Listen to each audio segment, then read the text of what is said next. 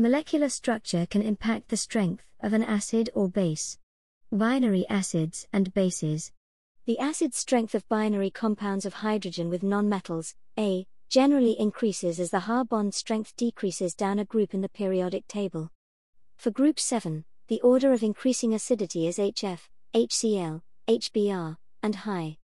Likewise, for group 6, the order of increasing acid strength is H2O, H2S, H2Se and H2Te. Across a row in the periodic table, the acid strength of binary hydrogen compounds increases with increasing electronegativity of the nonmetal atom.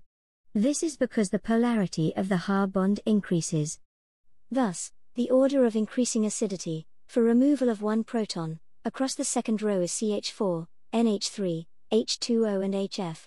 Across the third row, it is Psi4, PH3, H2C and HCl ternary compounds composed of hydrogen, oxygen, and some third element, E. In these compounds, the central E atom is bonded to one or more O atoms, and at least one of the O atoms is also bonded to an H atom. This corresponds to the general molecular formula OMAON. These compounds may be acidic, basic, or amphoteric depending on the properties of the central E atom.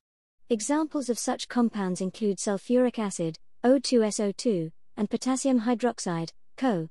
If the central atom, E, has a low electronegativity, its attraction for electrons is low. Little tendency exists for the central atom to form a strong covalent bond with the oxygen atom. A bond between the element and oxygen is more readily broken than bond B between oxygen and hydrogen. So bond A is ionic, hydroxide ions are released to the solution, and the material behaves as a base. This is the case with Ca, O2 and Co. Acids.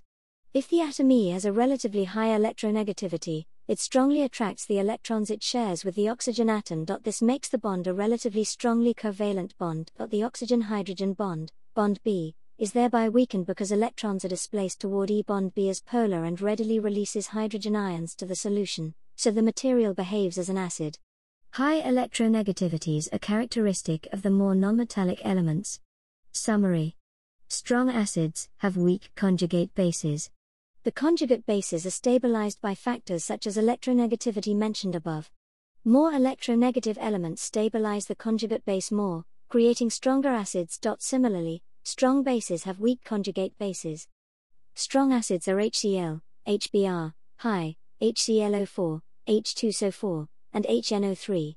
Weak acids are carboxylic acids. Strong bases are group 1 and 2 hydroxides, Weak bases are nitrogenous bases like ammonia and carboxylate ions. Hey everyone, thanks for taking the time to listen to this episode. I hope it was useful for your learning.